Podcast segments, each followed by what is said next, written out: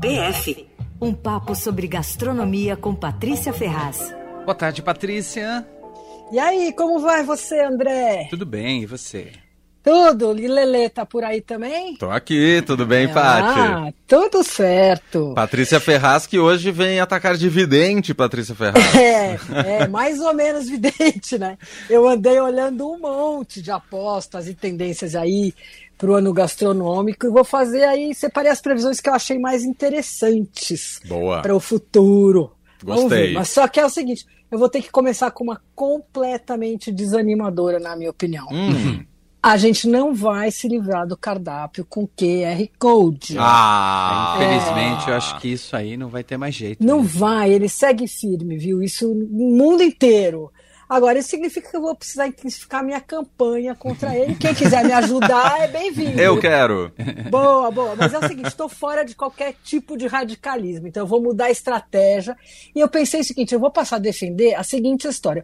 O restaurante pode até ter o cardápio com QR Code, mas precisa também ter um cardápio físico para quem quiser. O que vocês acham? Aí tá certo, sim, claro, agradando a todos. A todos. Então, vamos defender essa, gente. Boa. Já estou em campanha. Boa, boa. Bom, é o seguinte, os fermentados e os defumados continuam em alta, só que a técnica culinária que vem com tudo agora é a marinada. Sabe aquela velha e boa marinada, aquela coisa de avó? Aquela salmoura que pode ser feita com água, vinho, suco, e aí ela é temperada com pimenta e ervas e tal, e ela é usada para dar gosto para as carnes, para os vegetais. Pois é. Exatamente como as nossas avós faziam.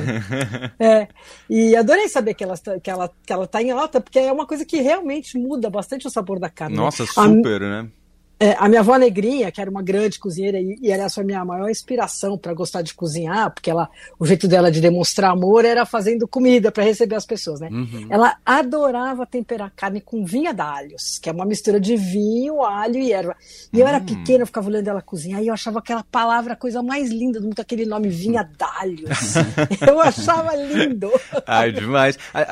Uma das vantagens da marinada também, além, claro, do sabor, dos temperos e tal, que muitas vezes ela ajuda também a amaciar a carne, não é, Paty? Exatamente. Você põe um suquinho de abacaxi ali na marinada, não há carne de porco que fique dura, né? Tem várias dessas coisas que ajudam, é verdade.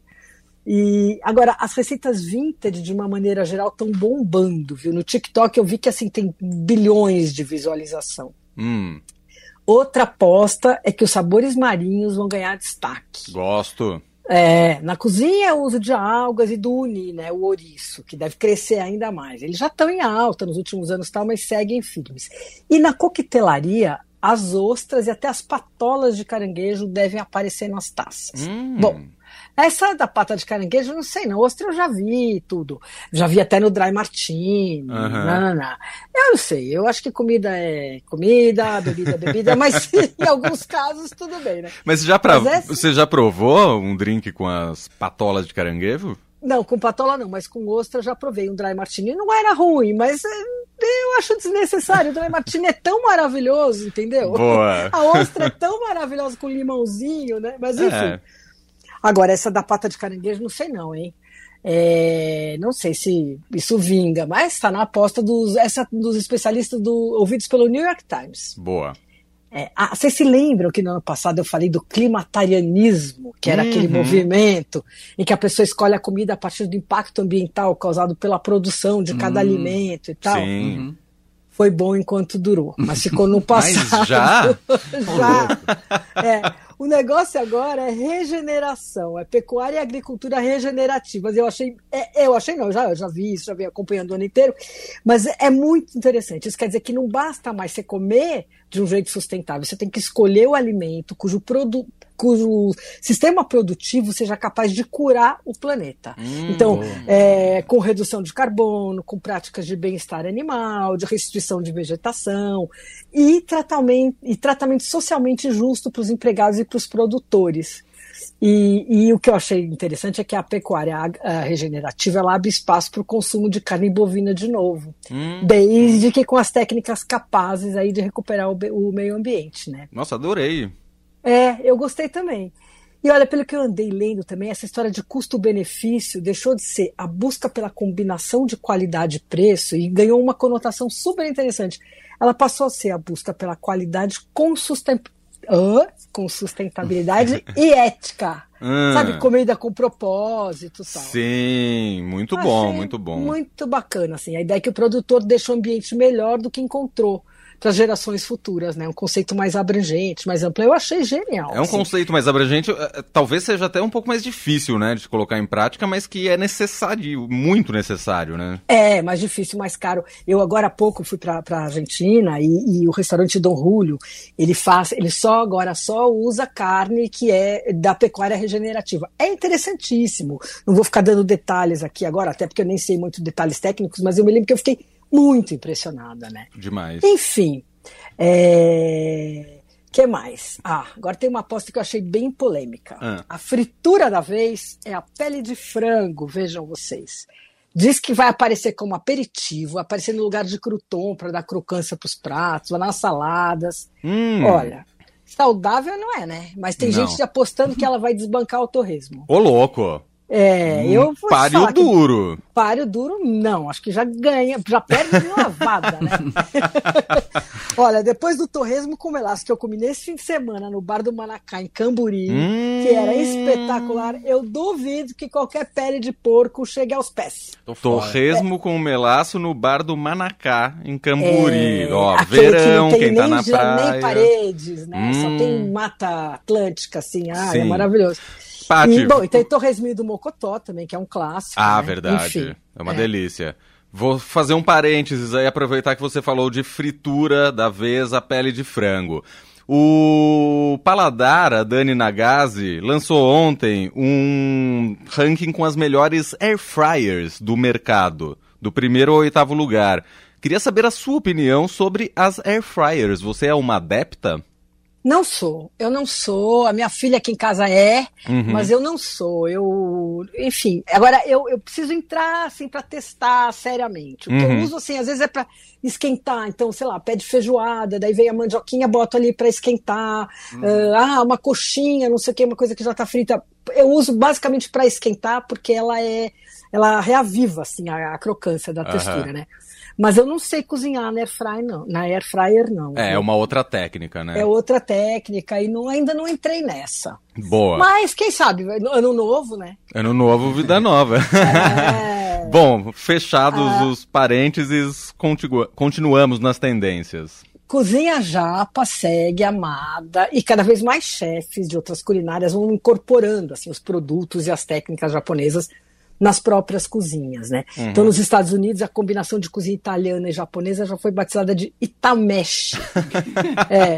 No Peru tem a tradicional cozinha Nikkei, né? Que mistura Japão e Peru. Na Califórnia tem a nipo-americana, que está em alta. Olha, essas ondas americanas, elas acabam chegando aqui sempre, né? Com o tempo. Então, é bom a gente se ligar que elas existem, então. Sim. Aqui no Brasil tem um cara que é o André Saburó, que é de Recife, ele tem um restaurante chamado Quina do Futuro. Ele é um grande especialista em atum e ele é um mestre na combinação de Brasil e Japão. Ele faz coisas super interessantes. Ele faz, por exemplo, eu me lembro, um tempero de pasta de soja com rapadura, que é incrível. Faz também torresminho, mas aí faz de gordura de peixe, com shoyu. Enfim, ele é um dos grandes chefes do país, está sempre por aqui em eventos. Então, quando ele vier na próxima vez, quem quiser ir lá conhecer a comida dele é bacana. André Saburó. E quem for para Recife, o restaurante dele é Quina do Futuro. Boa. Olha, a tâmara foi eleita o produto do ano. A melhor é aquela tâmara do Medjool, né? Que é produzida em Israel, no Líbano e na Jordânia. Ela é considerada a melhor do mundo, aquela grandona, super doce, super carnuda. E a polpa parece uma mousse. Ela é tão doce que uma vez eu falei, não é possível. Isso aí é açúcar injetado. Pesquisei, tentei, não achei uma informação. Pelo contrário, dizendo, não, é uma doçura realmente natural, né? Enfim. Agora, vale também, ela é super mais cara, né? Então, vale também aquela tâmara que a gente chama de baratinha, sabe? Não por causa do preço, mas porque ela lembra uma baratazinha. Que é ótima também, né? Não, é ótima também, muito mais barata. Ela é mais seca, tem menos polpa e tal, mas super gostosa também. Sim. E a tâmara vai estar em todas, nas saladas, vai como aperitivo. E aí, principalmente a polpa, vai ser usada como base para molhos e é o adoçante favorito do momento. Faz um xarope, uma pasta e adoça de forma natural, né, com a tâmara. Outra coisa que também achei interessante, frutas e vegetais coloridos. Mesmo que para rebater os tempos sombrios, né? Então, assim, tudo que é vermelho e rosa. Então, a lixia, a pitaia, milho roxo, batata roxa, enfim. Gosto de tudo. E como o mundo dá voltas, a manteiga está reabilitada. Nas polêmicas, ano tá bom, ano tá ruim. Esse ano, então, é um ano bom. Esse ano é ano dela. Mas só a manteiga feita com leite de vaca, alimentada em pastagem natural. Tá. E aí eu vou acrescentar, de preferência, esse sistema regenerativo de pecuária, né? Boa. Bom, aí todo ano tem uma alga, né? Vocês já perceberam, todo ano a alga tá em alta, Esse ano a moda, a alga da moda é uma que é chamada Maitake. Olha, parece milagrosa, equilibra a glicemia, baixa o colesterol, aumenta a imunidade, é praticamente assim uma farmácia natural. E ainda por cima, do ponto de vista gastronômico, ela é delicadíssima, tem uma textura muito crocante, não provei ainda, mas vou provar, né? Tá. Agora, se bem que uma outra tendência que eu achei curiosa é de deixar de ver a comida como saúde e buscar a diversão que ela pode proporcionar. É divertido isso, né? É uma boa ideia também. Dá para equilibrar um pouco uma coisa com a outra também. Claro, né? Claro. Troca a pele de frango, né? Por uma coisinha que você... por um torresmo, não? Você faz ali. Não, mas também não. Aí, também forçou a amizade, né? Aí desse... Olha, agora a cozinha regional que todo mundo vai ter vontade de conhecer, segundo o New York Times também, é a cozinha africana. Acho que faz sentido, chegou a vez dela, né? A gente já está provando coisas do mundo inteiro e tal. Eu acho que chegou a vez mesmo de conhecer mais a fundo a cozinha africana.